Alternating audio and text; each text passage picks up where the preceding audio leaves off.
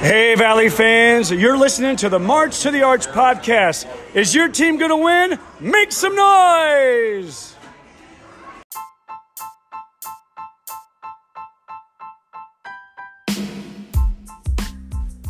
This is the March to the Arch podcast, your place for Missouri Valley Conference news, talk, and takes.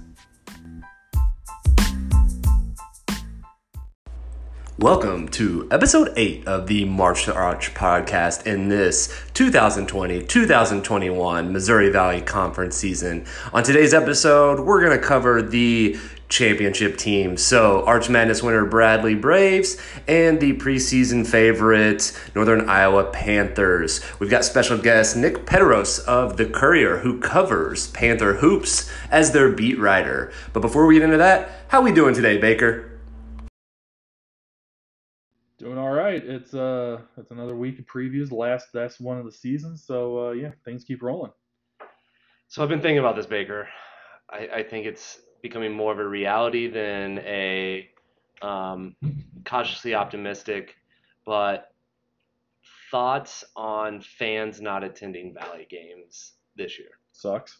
I mean, it's that first off, that's the first thing that comes to mind. I mean, it's takes off takes a really big part of college basketball away, but I think it's kind of it's it's looking that that's it. I mean, that's how it's going to be going. And it's interesting because like some schools have already come out. Um, Illinois State, um, their AD said that it's unlikely, which I thought it was interesting um, that you know um, he's already said it, which is fine. I think everyone knows it's probably not going to happen, um, especially in our state. Um, but Duke, about a week ago, decided to not do fans. they don't need the money, uh, but it's a different case for Valley schools. It, it really is, and it takes away from just the atmosphere on game day. Like I mean, Valley Valley fans are passionate. They want to go to these games. I mean, that's the thing. Like you look at the whenever you whenever you get your season tickets, you look at those games that hey, this game's in February. This game's the end of the season. I mean, that takes that aspect away from it. I mean, it's still gonna be fun. We're still gonna watch the games. We're still gonna love watching Valley hoops. ESPN Plus is gonna oh, gangbusters this year. Yep, take all my money. It's it, it's disappointing, but I think that this is kind of the world we're in. Yep. Um, I do you expect do you expect any like like I mean do you think it's just totally off the table having fans at all for any regular season games this year? Um, I don't think we're there yet. I think it's unlikely in 2020 we're going to go to any games. Um, I wonder about Art, or March Madness and Arch Madness for that matter. Um, I think we're there. I think we're good. You think that there there there will be fans for those? I do to I an do too. extent. I do too. Um, so here's where my head's at, Baker. Um, I'm interested just the money behind it, the revenues behind it, because I would say there's a decent amount of schools out there that are like, we can't make this work. We're just going to be running in the red, which we already are. right. Um, it, will there be teams not in the valley that just opt out and is like the dollars and cents? They don't have the ESPN contracts. 100%. They don't. I, I- mean, I think that that will happen, and and I don't know where that will be. I don't I don't foresee that being in the Missouri Valley. Yeah. But across the country, oh, you bet. In, in Division One basketball, there will be teams where if it's not financially responsible to run a season, I mean, they're just not going to. right. And it's it's going to be interesting to see what happens. I think I think you're totally right about Arch Madness, March Madness. I think those will.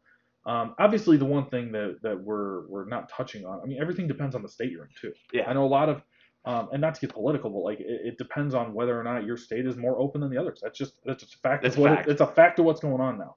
So I think that will rest a lot on it. I think it'll be interesting to see what states March Madness picks for where they're going to have their venues. I think I think that's an interesting thing to think about. Yeah, I mean, I know they've already picked those venues, but do they stick with them? Do those states start, um, you know, saying, "Hey, we're out, uh, we can't do this"? Um, it'll be interesting, but I, I just know that there's a lot of season tickets out there, season ticket holders out there that would have already probably gotten their tickets uh, by now that are that are bummed, and we are, we're, we're one of you guys We're bummed with it. and we're bummed with you and um, just wanted to talk through that because this season's going to look, look a lot different in 2020 um, the non-con is going to look different But you know what? I think uh, we're we're gonna be here every week, and we're gonna try to make it as exciting as we can. Keep everything rolling. And you know what? It's gonna be fun to be. We'll watching the games. We'll still have ESPN Plus. I know all the games will still be on. So um, there is that aspect to it. I think I think this would have been way harder to swallow back in like the '90s right when yeah when games were not on TV. Yep. So this it'll be just an interesting season that we'll just we'll remember forever. Yep, and for those fans, just find a different way to support your team. Um, you know, if you have the monetary ability to, maybe maybe it's a different. Instead of spending money on the season tickets, maybe you're getting some new swag, or maybe supporting the team in different ways. Just think through that and um, continue to be safe. But it, it is what it is. All right, we are happy to be joined here today by Nick Petaros of the Waterloo Cedar Falls Courier uh, to talk some Northern Iowa basketball and everything else going on in the Valley. Nick, how are we doing today? Good. Thanks for having me on, John. A nice day actually here in Cedar Falls. We're hitting uh, upper 60s, so it's a perfect day out. You're lucky. You're lucky. We're here in Illinois and it's insanely windy, so it is the worst time to be outside, especially when you got two kids. but um, you just had media day uh, with Northern Iowa, and we're just gonna we're gonna jump into that here in a few minutes. But one thing I wanted to bring up to you because I know um, dealing with coaches and everything in the Valley, one big news item that just came out was about Gregg Marshall, and I was just curious what your thoughts are on what's going on there. Uh, yeah, I think uh, the the allegations from from Shaq Morris and and, and some of the other uh, former players of, of uh, Gregg Marshall are, are, certainly concerning, and uh, it, it's it's really it's really tough to see coaches still with that style. I, I, I don't think that's something that necessarily uh, should be some you know the standard for, for coaching, and it shouldn't be something that that that coaches aspire to. I mean if you can win without being a jerk, I think that'd probably be a better approach than win by being a jerk. And uh, I know you've got Fred Van VanVleet, Ron Baker, you know, the Final Four appearance, uh, a, a, lot that Wichita State has done, and, and they've been the, the, class of the Valley for so many years. But man, uh, when, when, you look at that side of, of Coach Marshall and and and uh, some of those allegations, uh, you know, it's really tough to swallow. And then then you to see that he he gets to land on that that seven million dollar uh, uh, severance there too after retiring. Uh, you, you, just wonder what are the repercussions for for going too far. Yeah, no, and it's it's it is interesting that you bring up about how, how, how kids are today and how different styles of coaching are. Especially, like, I have a buddy who uh, who coaches track out in Arizona, and he was telling me, you know, it, it, you can't treat kids the same way that you used to um, today compared to before. And I don't know if maybe it's a different mindset of kind of how he was how he had coached all this time, and he hasn't quite evolved. But yeah, yeah, it's you know, it, it, it's just one of those things where you have to be able to kind of adapt to the, to the times. You, you yeah. look at the great coaches; they can they can still handle uh, working with top talent. Coach K, I, I think he's probably doing same, same things the same way as when he mm-hmm. first arrived at Duke, and and Roy Williams. You know, uh, you, you look at the greats, and, and they've been able to figure it out. Yeah, no question about it. Well, I know Valley fans really don't want to talk about Wichita State anymore because I know that that's that's low on their list. So let's let's get into Northern Iowa. Let's get into your bread and butter. I guess the first thing that I want to talk about Northern Iowa wise though is I want to take us back to last year at the very end with that disappointing loss at Arch Madness. Um, I'd love to kind of get your thoughts on how everybody was doing. Like once that game was over, what was the mindset? What was the kind of the thoughts around the team? I, I'm, I'm imagining everybody's pretty down on themselves. Were they expecting that they their name was not before this tournament was canceled? Were they expecting to just not get called on selection Sunday? Like we're getting ready for the NIT. Uh, I think uh, they had some hope that they'd still get into the NCAA tournament. Uh, ben Jacobson kind of laid out a, a, pretty long argument, uh, stating a, a, case for, for them to be in. Uh, you know, looking at the whole body of work, it, it, was just one of those deals where they literally played their worst game of the season in the final game. So that was the the lasting memory that the selection committee had was, you know, them being that that first one seed to lose in the quarterfinal round of the MVC tournament. Granted, Drake was probably better than a, a typical eight seed that, that, they'd be playing, but uh, they they played them a week before in Des Moines. Uh, that's probably one of their better games on the mm-hmm. road, shot lights out, and, and beat them pretty convincingly. And then that next week they, they just came out flat, played one of their worst games, and I, I think they knew it. It's just one of those days where where things they, they didn't have it, and, and, Drake had a good game plan. They're knocking down shots, playing with a lot of confidence, and uh, you you know that happens in college basketball. It was one of those weird games that I remember watching it during the second half. It was always like uh, Northern, I think, was down by like eight or nine, and it was like, when is that Northern finally when are they going to finally turn this around, hit some shots? And and and it just felt like it, even if they hit a bucket, Roman Penn would come down and hit a couple of threes, and it would just keep ballooning. And then you're sitting there looking at the under four timeout, and it's 20 point game. It's like, oh my gosh, what just happened? And it was, and you're, yeah, yeah. it was their, it was their worst day. This was their worst day, and it just could not have come at the worst time. Mm-hmm. And you're you nailed it right on the head. Uh, you guys just kind of watching that game, thinking, okay, okay, when's this run coming? You know, they're going to put it together. They had a little run early in the second half, like you mentioned, but then uh, Roman Penn uh, really took that game over, and he, he was brilliant. I, I, am pretty high on Roman Penn going into this season. I think I was uh, one of the, the, the, people that, that gave him, uh, you know, a, a preseason all, all conference nod there in, in my top five. No, I think, and I think you're totally right. I, and I definitely want to get your thoughts on the rest of the Valley outside Northern Iowa as well. And, and Roman Penn is, is an incredible player. What he talks about with your Northern Iowa here is AJ Green. Um, over the summer, he declared for the draft, and then uh, he didn't go to the draft, obviously. Um, I was wondering, do you have any insight on, on, on that decision? Was it kind of just to test the waters, kind of see um, see what evaluations were going to be like? Is that just kind of kind of the standard deal for a player who's not necessarily ready to jump, but at least I want to kind of get an idea where I'm at?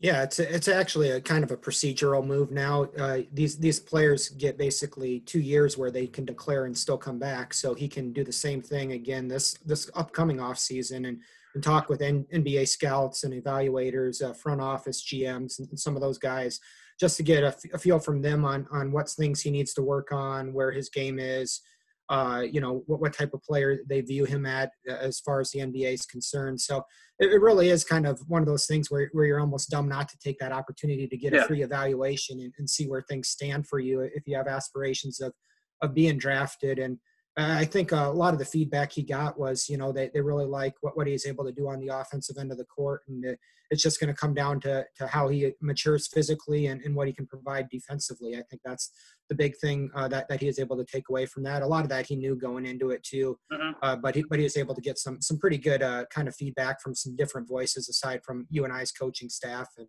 and some of the people that he'd been working with, you know, prior to, to the evaluation process. Yeah, no, and I'm, I'm sure you're. I think you're totally right. That's that's good. It's such valuable information to have, especially now you have a whole season where you the whole season, but um, you have a season where you can go in and kind of work on the things that maybe you um, that were highlighted by some of those uh, some of those NBA scouts. Um, let's talk about let's talk about this season. T- team expectations, just kind of overall thoughts on the team. I so I Vance and I have done our our preview. He he likes Loyola. I like Northern Iowa. Um, where are your expectations? Because in my opinion, looking at this team, looking at the, especially the big two coming back, obviously there's more than just those two, but it feels like a team that if if they don't make an NCAA tournament, it is a disappointment. Um, kind of where you at are the overall expectations for Northern Iowa? Yeah, I, I think this has to be a, a win now team. Uh, you, you, nailed it. Uh, if, if, they don't make the NCAA tournament, I think they're going to be all very, very disappointed. You've got AJ Green, who's probably the best player in school history going into his junior year. So you're you're expecting him to be a guy that can take over games. Uh, you mentioned Loyola. I think the the one difference between UNI and Loyola right now is that UNI has AJ Green. I, I think it's just that that level that he can play at and his ability to generate his own shot uh, and his range and, and, ability to kind of create off the, the dribble is what can, can separate UNI from a lot of other teams. Um, and then beyond that, I, I think, uh, you know, I think it really is almost a big three. I'd throw Trae Berhow into that mix with uh, sure. AJ Green and Austin Phyfe, who were were first team all conference guys a year ago. Uh, Trae, he entered conference uh, conference play with, with, one of the best three point shooting percentages in the nation there uh, last year, and, and, Valley teams really defended him well. Uh, but but he's a terrific catch and shoot option. If you've got guys that can do some things off the dribble, he's going to be very dangerous. And I think he's made uh, the adjustments there where, where he's going to be playing at a, a, pretty high level. So you've got three consistent scorers with Green, Phyfe, and, and Berhow, and they all can do something a little bit different. And complement each other well, and then uh, then it's just kind of filling in the the blanks around those three. No, I think, and I think you're right. I think it's to me looking at this team, and, and correct me if I'm wrong because you'll know better than me. It kind of feels like the question mark around Northern Iowa. If you are going to be concerned, I think there's two things for me. I think losing Isaiah last from last year, who was your best defender, I think somebody's going to have to be your lockdown guy. And I think for me, the other piece is it kind of feels like it's an unknown depth. And I don't know if I'm, and I don't, and maybe it's just because I'm not in Cedar Falls and I am not around the team, but it feels like the depth is kind of, there's not a lot of names that we know. It's a lot of, uh, you look and, and you've got a, you know, a second team All-State guy, a second team All-State, a first team, like you've got players coming in that are really good, but I don't, I feel like it's depth. Is that fair? Yeah, yeah, I think the the the, the depth is, something that you'll you'll kind of see as the season progresses because they're relying on they're pretty young uh, after that. Mm-hmm. They're they're they've got four guys. Uh, you can you have Tywhon Pickford who's going into his senior year. He's going to kind of assume that Isaiah Brown defensive stopper role, so he'll be in the starting lineup. Uh, he started actually as a true freshman, uh, had fractured his foot uh, his sophomore year, and he was playing through injury sophomore year, and then uh, uh, just played off the bench last year, about 17 minutes a game. But they're looking for him to play more minutes, uh, be that defensive stopper, play that Isaiah Brown role. And then that that fifth spot uh, is is going to be uh, anywhere between two freshmen uh, coming in. They've got a Bowen Born, who's about 5'11", point guard, really really talented. put up a ton of points. I think he averaged maybe around 30 a game as a high school player. Led his team to a state championship he's a he's a kid that can score, handle the ball well. His dad's an NBA scout, so he's fundamentally sound. I mean, he grew up. Uh, I was talking to him the other day. He grew up uh, playing AAU basketball in the Portland area, and uh, he was able to shoot hoops in the Trailblazers arena before games as a kid, like as a third grader. So who, nice. who has that opportunity? No. But, uh, Not many kids. So uh, so he's, he's somebody that's obviously had a passion for basketball from a young age and been able to do a lot of really cool things. And, and I think he's not going to be afraid of the moment. And then Nate Heise, uh, a kid coming in from uh, Rochester, Minnesota area, is also he's, he's probably more built for, for college basketball. He's six four, uh, kind of a, a, two guard that can play off of AJ maybe in the backcourt a little bit. Um, but it sounds like those two freshmen are, are really going to be relied on to, to play a role in that rotation uh, in a nine man rotation. And then then it's going to be the, the second year guys that saw reps as, as freshmen last year. How far they can uh, evolve. You've got Antwan Kimmons, who's an, another shorter guy that can handle the ball, gives you a lot of energy. And, and he's a, a really good defender, too. He'll help him out on the defensive end. Uh, his, his thing is he plays so fast. Sometimes he, he gets in turnover prone and, and can make some mistakes uh, there that could hurt the team. And then uh, you've got uh, Noah Carter, who I think is probably the, one of the biggest X factors for this team going into the season. Uh, his conditioning wasn't great a year ago. He's really worked on that. And uh, if he can stay on the court with his conditioning and his defense and rebounding, he, has got a good shot that he could really help spread the floor and, and score some points as well. So I think he's a nice piece. Uh, he's kind of like a, a four man. so if you play Noah at the four, you could play potentially play Trae Berhow at the three and and mm-hmm. even put a Pickford at the two, and you have some some shooters around AJ there at the point, and and you can play kind of a bigger lineup. So it'll be interesting to see kind of how Coach Jacobson mix and matches this lineup. Uh, and then uh, backing up Phyfe, it will be uh, James Betts, who's kind of an undersized center with, with some range to shoot three pointers as well. So, so I think there's some pieces there. It's just going to be how they can do in the extended minutes and, and playing a larger role from a season ago. How do you feel about about Phyfe? Because it definitely feels that he doesn't have that uh, he doesn't have Dahl behind him where he he had someone that could kind of fill right in. Do you think that he's? I mean, he's gonna he's probably gonna have to play a lot more minutes than he was used to last year. At least his minute total is gonna have to go up. Wouldn't you say? Oh yeah, and I think he was able to play some pretty large minutes at, at times last year as well. Uh, they're they're pretty high on Betts, as you know as as a as a backup to come in. So so I think uh, I, I, think Phyfe you, you might you might play a minute or two more a game. Uh, you know, it's going to all depend on foul trouble where he is with with that situation, but he's he's kind of like a, a Cameron Krutwig in the sense that really good passer uh, can can kind of play at the top of the key and, and they can kind of move him out and, and then kind of open up the lane and and have him make some decisions with the ball. And, and I think he, he says he's been working on his perimeter shot. He didn't attempt a single three pointer last year. So it'll be interesting to, to see. I don't know. I don't know what we're going to see more of. Uh, Austin Phyfe made three pointers or AJ Green dunks this season. I think that might be be a pretty good wager there. That would be a good wager. It's interesting, especially now you talk about Phyfe. That's he's one of those players that I feel like because Cameron Krutwig is in this league, I feel like that he doesn't get as much love as he should. Because it just when I watch him out there, it just feels like and that's a guy with a good basketball IQ. He does the right things. He makes the right passes. He can score the basketball. He does. It feels like he's that. He's like the perfect complement to AJ Green, as in he does all the right things for AJ.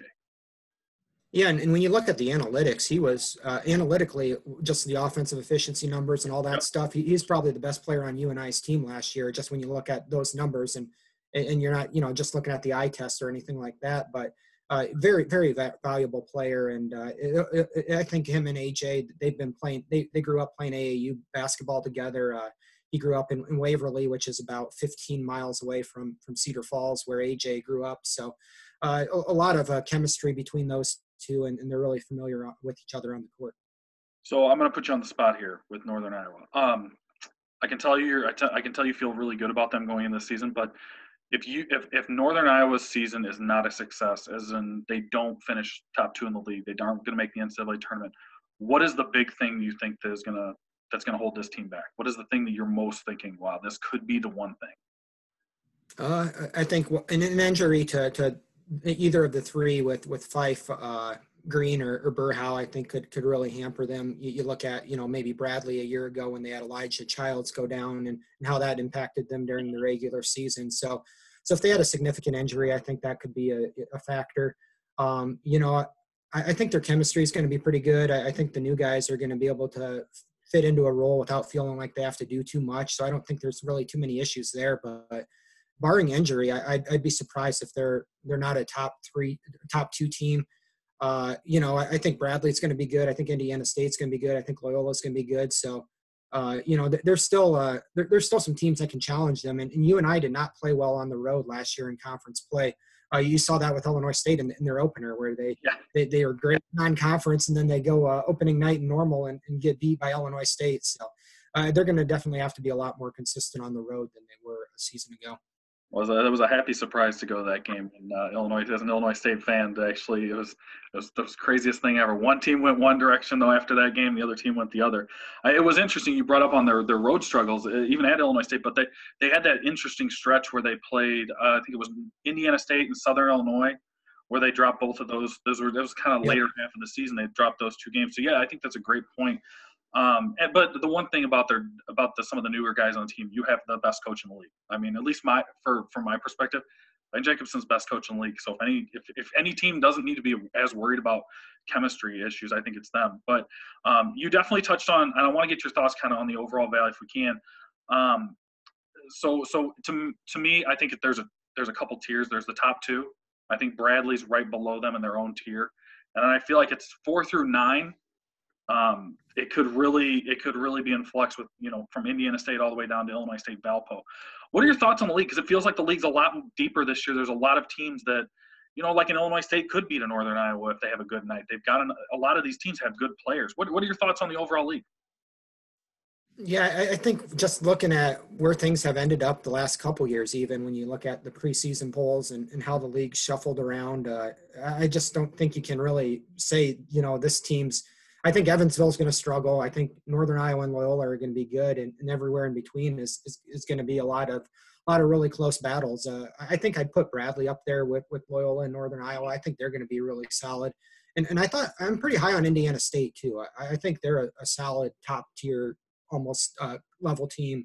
Uh, with, with Greg Lansing's contract situation and, and the experience they bring back, I think there's going to be you know a lot of incentive for them to to try to win now and and, and put together a really good season and, and after that you know there's going to be a lot of teams that can knock off teams in that top four and uh, I think they're going to have a lot of really competitive games. I, I think that fight for Thursday is going to come down to the, the final couple weeks uh, here, assuming we can have a normal season. And that's the other X factor is what role COVID's going to play in, in the schedule. I don't know. Uh, you know, Chicago has had some really tight restrictions there. Loyola's been hit hard uh, to, to start the year. Obviously, that's probably not going to linger into conference play, but uh, it's just really hard to get a feel for how this season's even even going to play out by the time we get into January. How do you, how do you think? Do you think that we we will be playing all 18 games by the end of the season? Mm-hmm. It's a good question. I don't know. I think there'll be some cancellations. Uh, you just look at the protocol with a couple teams maybe having to sit out. I know they they have the the bracelets now, uh, the the connection bracelets, uh, where you can get real time feedback for contract. Um, I'm sorry for contact tracing. Mm-hmm. So that allows if somebody tests positive, you can kind of get a sense for okay who was within six feet of him for a, yeah. a certain period of time, and, and that'll allow teams to to be able to continue to play without having to take the two weeks off. I think you saw some of that with, with Indiana State and the way they interpreted things, uh, not being able, not shutting things down for, for two weeks mm-hmm. uh, when they had a positive within their team. So, so I think that might increase the odds that, that we see games. Uh, but then you just run into a situation where, where key players could be out for, for a couple weeks and, and you have a, a different type of team that, that's playing here for, for a four game stretch in, in Valley play, which, which could alter the standings significantly. Yeah, no, and I think it's I think that's totally totally fair because I and I even think about like in the state of Illinois, do does Illinois State maybe play Bradley three times? Do they maybe play an extra game against an in-state team and maybe Drake and Northern Iowa play an extra game against each other just to kind of make up that 18 game schedule? I think it's kind of interesting. Do you do you uh, just uh, your own crystal ball? Do you think that we we may be looking at a bigger NCAA tournament this year because of out of necessity of not having being able to play the fair same amount of games as everybody in the country? Uh, yeah, I don't. I don't know if uh, the NCAA is too too uh, worried about equity as far as that goes with their tournament. I think it. I think with it being a one site deal, where, where where it sounds like they're going to have everything take place in Indianapolis, they're going to probably try to keep the field the same and and hmm. find the best way to create some sort of bubble environment there with with the qualifiers. Uh, uh it's it's a tough deal when if you're a fan of mid-major basketball because you, you just feel like you know no matter what the scenario is some of these really good mid-major programs are going to get squeezed and I don't know even even as a just even if you're a casual basketball fan of college basketball I'd almost rather see a team that that can go you know uh, win, its conference or, or, is really good within its conference in a mid-major I'd, I'd rather see them in the field over a, a team that's under 500 in a in a power five and, and has really struggled. I, I just don't know if by the end of the season if those two teams were going head to head on a neutral site uh, if that Power Five team's really that much better. Yeah, preaching the choir. As any mid-major fan listening to this podcast, they're all probably just like, "Yes, Nick, that is exactly how we all feel." It's like, I mean, and I go back to 2017 with my Redbirds. They they finished. I think there were a couple teams that were eight and ten in their league that made it in as at larges over them, and I mean that was frustrating when you went 17 and one in the league. Yeah, and I think you're gonna. It's weird because you get evaluated by what you're doing in December, and, and you're then you're you're playing a tournament in March, and there's a lot of teams that change from December to March. So you could you could put together a great non-conference in, in December and not necessarily be that same team by the time you get to March, and you could really struggle early and then find yourself and and run through a, a mid-major league, and then the, these voters are gonna or these people on the selection committee are going to go back and look at what you did in December and say, hey, you didn't you didn't play teams that were tough enough, or you didn't win enough games in December, and it's like this isn't the same team, uh, you know, that that you're looking at in December. So so it it, it really is, it's an uphill battle, and and these mid-major teams aren't getting any games on their home court. You know, whenever you're playing a good program, you're playing them at their place, and and, and the odds are, you, you know, that's going to be a be a tougher game, and you're not going to win as many of those on the road. Well, it's interesting you brought up that, that they don't get these home games because we talked a little bit about this last week on our podcast. Was that you have teams that are like in Northern Iowa, and and Iowa's just not going to come play you in Cedar Falls. And I don't know if it's to me it feels like maybe Iowa. If, if I'm looking at it from the Iowa perspective, maybe they don't want to play you because they don't want the perception of their perception to go down by losing at a Northern Iowa. Maybe they think that they, they just don't want to put themselves in that position it, it's interesting. Do, why, do you think that it's? Are you surprised by a lot of these uh, bigger bigger universities in in state that aren't playing their mid majors? Because it doesn't feel like they are. No, I just don't know if there's enough incentive for them because you know you look at Iowa for example, they're playing Gonzaga and they'll, they'll play some really good teams in, in non-conference, and then they, will get their cupcakes at home where they can kind of pad their their win total before they go into the Big Ten, which is going to you know the Big Ten's going to do everything they need it to do for, for, for as far as the net rankings. So mm-hmm. I just don't think there's enough of an incentive for for a, a power conference team to go on the road and play at a mid major.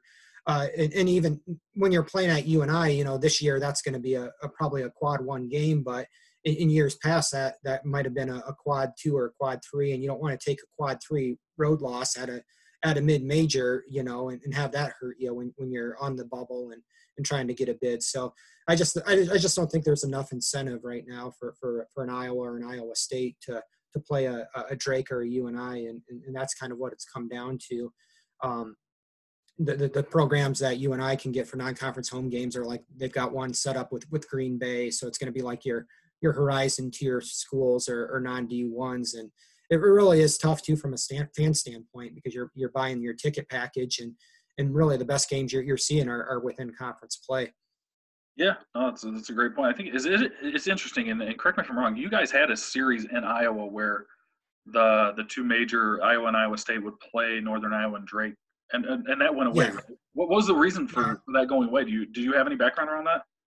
Uh, it's, it's the Big Four Classic, so they'd all play in Des Moines. Yep, the the, the four uh, uh, Division One programs, and uh, th- th- once the contract expired, I think it was uh, the, the main emphasis was that uh, the, the Big Ten and, and Big Twelve were adding conference games to their schedule. So once, especially with the Big Ten, once they went with the larger schedule, Iowa felt like it was kind of getting squeezed. They still have the the the deal with the Big East and and I think the ACC where where they had already games lined up. So I just think there's fewer non-conference games, and, and instead of taking out your your Chicago State at home or or some of those other games, uh, you know, where, where you've got the the cupcake opponents, uh, they, they they kind of went the route of why why are we playing these these uh, neutral site games against mid majors? Fair enough. Fair enough. Well, Nick, I really appreciate you coming on the show today. Um, I want to give you a chance to plug whatever you want and uh, tell us where we uh, we can find more uh, interesting stuff that you're writing and go from there.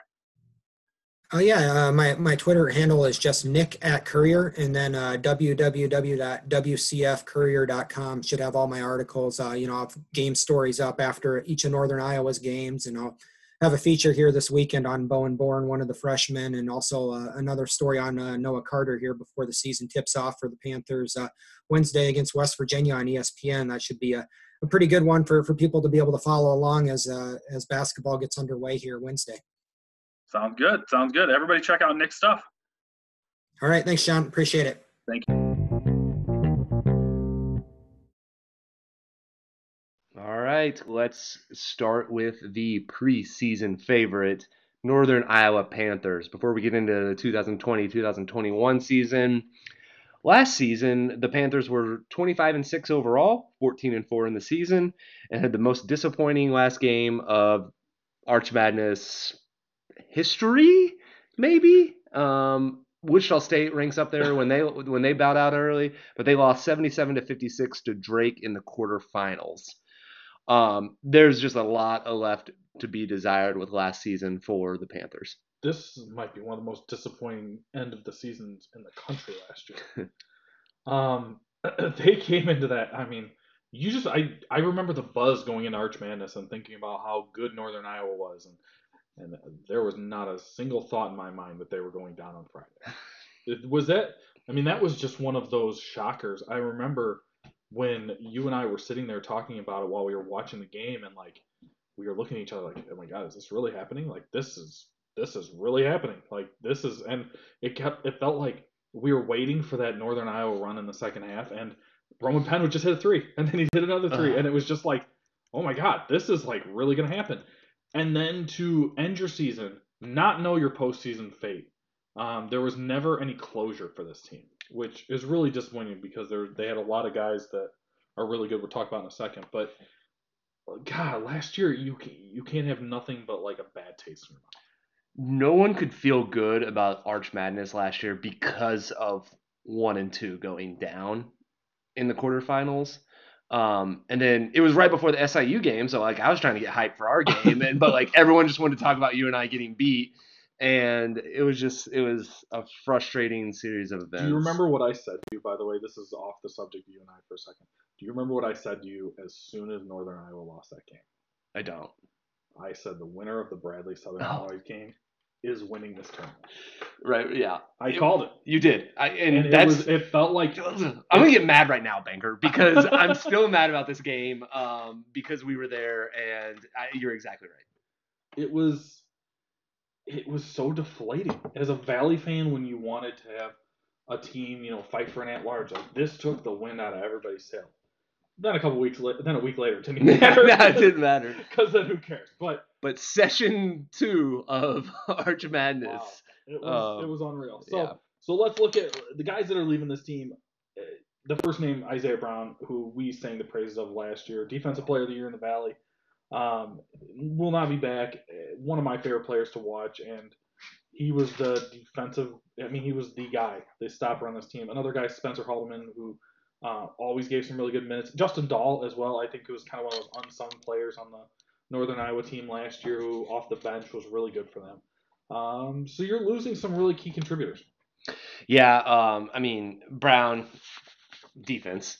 Um, that's that's and going he, to be and good. he cap. added that scoring level though at times when AJ Green wasn't exactly putting it. When AJ Green didn't have it necessarily going, I mean, again, he had it going every time, but there were a few moments where he had these lulls, and I felt like Isaiah Brown was that kind of he kind of kept things rolling. I, I agree. Um, I, I think that's going to be the biggest void for uh, the Panthers is just their defensive presence and um, who's going to be the next man up to, to play defense for them. Offense is going to be no issue uh, Yeah. this year. Yeah, so looking at this team offensively, they are just I mean, this is a stacked team. They're going to score, and they're going to score in bunches. Obviously, AJ Green, um, best player in the league. You can't say any different going into the season. Um, player of the year last year. Um, he is so. f- I, I I mean, as a non Northern Iowa fan, he's just fun to watch because he makes shots. He's one of those guys that the Valley hasn't always had guys like this where they can just like at the end of a game, you know he's going to get the ball and he's going to make a weird, he's going to make a crazy shot and it's going in. Like, Yeah.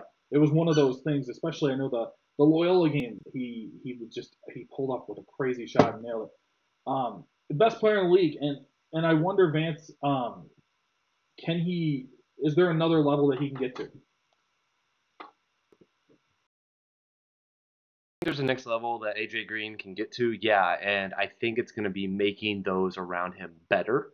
Um, he he does that, uh, but I see that really happening. Of Trae Berhow could have just a heck of a redshirt senior year, um, just getting more looks because everyone's gonna be keen on AJ Green. They always have been. I'm not saying that this is nothing new to the Valley, but the next level he can get to is just distributing the ball and getting other people open looks when he's getting double teamed. Trae Berhow had a nice year last year, and, and, and I see that he averaged 12 and a half points a game.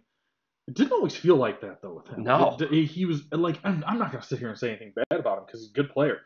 It, it's sometimes like he kind of disappeared at times too. Like there were moments where I didn't like I didn't always notice Trae Berhow and um I Berhow was the a- 14th ranked scorer in this. in yeah, the- I know, and we're talking conference. about him like he's like he's some scrub. He's a really good player. Like, but the, at times it felt like he kind of disappeared, and and I think it's a really excellent point you bring up about AJ Green making others better. Antwan Kimmons is the guy for me as well on that point. I think that um, he needs to take that next step with AJ Green, and I think that that's another guy that AJ's going to key on. Um, the other person, the other player on this team that obviously we have to talk about is Austin Phyfe. Yep. Um, he is, in my opinion, I mean, he is probably the second best big man in the league. Um, with all due respect to Gaige Prim, Austin Phyfe is really good. Um, I don't think he gets. I think that he kind of gets overlooked at times due to having Cameron Krutwig and then Liam Robbins last year as well as kind of those two. It, felt like at times he kind of got over overlooked, even though he was still first team all league last year, um, which is crazy to me. Mhm. Um, but I think at times when he there's there was times I was watching him, it's just like this this might be the best big guy in the league. He's got to stay healthy. Um, 18 19 season had some issues. Um, so I think that's going to be the biggest thing uh, for them is just uh, Austin Phyfe staying healthy. Um, it'll be interesting too because AJ Green went through that period that he declared for the draft, which everyone knew he was not going to, to the NBA, but he declared. So it'll be interesting to see what he, he definitely got a scouting report out of that, right? So it, does he try to um, fill in some of those questions that scouts, the NBA scouts had? That's an excellent point, I, and I never really thought about that. I think that's totally fair, especially if you're trying to get to that next level. You're gonna want to press on those issues. Um, that's no, it's a great point. I think for a guy like AJ Green, hopefully, and hopefully I'm not wrong on this. I think that for him, he needs to look at this season as I need to win, and I need to get as much exposure as I can in March. Absolutely. and I think that's key for him.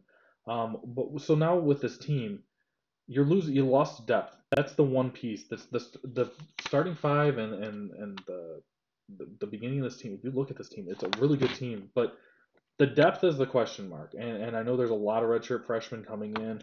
Cole Henry, Evan Gauger, uh, Logan Wolf, guys that were um, first and second team All State, both all three redshirted last year. I think all three. Um, it'll be interesting to see what kind of role they play. Um, This is one of the shortest UNI teams I've seen in a while. It's it yes and no. There's a, there's a lot. It, it does feel like they have that ceiling of six seven, but it's outside Austin Phyfe, obviously. But um, yeah, I guess I buy that. Goanar Mar, uh, another guy. He's a George Mason transfer. Only scored a couple points a game in 19, 1920, but it was also injured. Um, started every single game in 17 18, averaged 10 points a game. Um, he's seeking a waiver to play this year. We don't know as of this day what's going to happen with him. Um, but it'll be interesting to see going forward what happens there. Uh, and then one other player that I wanted to mention was uh, Noah Carter. Um, he's a shooter off the bench, uh, only averaged four four and a half points a game. Um, only played about ten minutes a game. I think that for I think this year though, um, sophomore out Dubuque is going to have to play a lot more. Yeah, I'm with you. What's the over under? So my one question that I have for you before we get into the over under for Northern Iowa, which obviously is going to be high, I'm I'm sure you know where I'm going with that. Um, where do you feel like is the floor for this team? Because Oof. I think this is an interesting. I actually think this is a really interesting one because I know we we talked about Bradley and we talked about other teams. You it's kind of hard to pick their floor and how good they're going to be. But I, I'm interesting to hear what you have to say on this one because I have an interesting thought on it. Um, I think their floor is three. Okay. And then since we've already covered Loyola, I would have said Loyola's floor is two. And so that keeps up my whole tier one and tier two A um, thing there. So I definitely think their floor is three. And I think that the one thing that holds me back with them is the new depth with this team. Um, at the top, obviously, they're really good. Green, Berhow, Phyfe. This is a good team. Yep. Um, this is my team I picked to win the league based on that alone. They have, in my opinion, I think Ben Jacobson is the best coach in this league. Yeah. Um, Dean of the Valley. that being said, it is going to be a really interesting season to see how some of those other guys kind of fill in the role around them. Where last year you had a ton of depth, and it, I think that makes it a lot harder in a better Valley League. Um, so for me, I think this team, I- don't think it's out of the realm possibility that Bradley and Loyola both finish higher than them. I really don't. Um, for me, I have the over under 14 and a half as well for Northern Iowa. Um, this is this is a really tough one as well because you took the under on Loyola, so I'm assuming you're gonna take the under here. I'm taking the under. um, I'm calling 14 and 4, Valley tying for first Co Valley champion. Oh, okay, fair enough. I like and it it. could be one of those three teams we've talked about Bradley, you and I, or Loyola. So I think this one's going over. Okay. and this is one of the only ones I'm actually commenting on the over under on. I think this is the 15 win season. I think this will be the Valley champion at 15 and 3. Um, I think that AJ Green, as you said about the draft prospect, I think he has that mentality that I need to have one heck of a season because I think that he kind of got a taste of that that whole process, and I and I, I got to imagine that he's going to want to try to do whatever he can to get to the next level. Um, I think this is a really good team. I think that this team's expectations should be NCAA tournament or bust. If Mhm. they finish anything less than that, um, and NIT would be an extreme disappointment for me. Absolutely.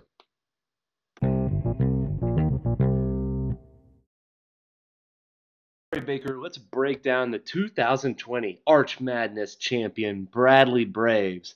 Last season they were 23 and 11 overall, 11 and 7 in the Valley, and they went on a run again in St. Louis. Bradley Braves, the Arch Madness two-time champs. Um, this is uh, last season, um, and, and I'm an Illinois State fan saying this. Like, I kind of felt bad for him. Like, that's, I mean, that stinks. Like, there were guys on this team. Like, I mean, Darrell Brown was a guy. Darrell Brown, Nate Kennell, I think of right away, and it's just like when I think of this Bradley era, like those are two of the first names that come to mind for me. And I mean, uh, that stinks. They couldn't play in their tournament. They, they didn't get the profiles in March Madness. You know, they, they didn't get their day in court uh, per se. Right. Um, and, and I just feel bad for Darrell Brown specifically. Um, just unreal career for the Bradley Braves. Um, but you know, there's there's a lot of athletes around the country um, saying the same thing. So let, let, let's let's move on to 2020 2021 season. Um, they've got a lot back. They're a darn good team. This is a really good team, and I think that with all the focus, and rightfully so, on Loyola and Northern Iowa, Bradley kind of they can they're kind of have that like this is just the team out of sight, out of mind, but they're right there. Like this is not this team is not. I think this team is closer to one and two than they are to the pack, Yeah. especially after looking through them. Um, I think losing Darrell Brown, and Nate Kennell is a humongous blow. Um, I don't want to discount that. Uh, you have a second team All MVC and a third team All MVC. You're losing two really good players. That being said, I think they have the right players to kind of fill in the void. hmm Um, obviously, everything's going to go through Elijah Child. I I would expect you to stay healthy. I know he had that hand injury last year that he kind of kept him out of some games, but um, to me, Elijah Child is he can be the best player in the league. He has the skill set to be the best player in the league, and he's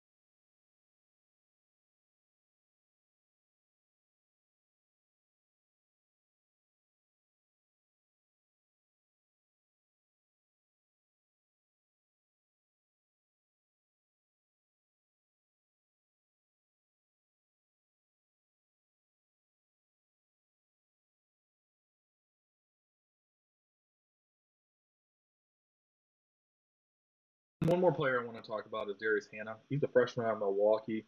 Um, he was the number six recruit out of the state of Wisconsin.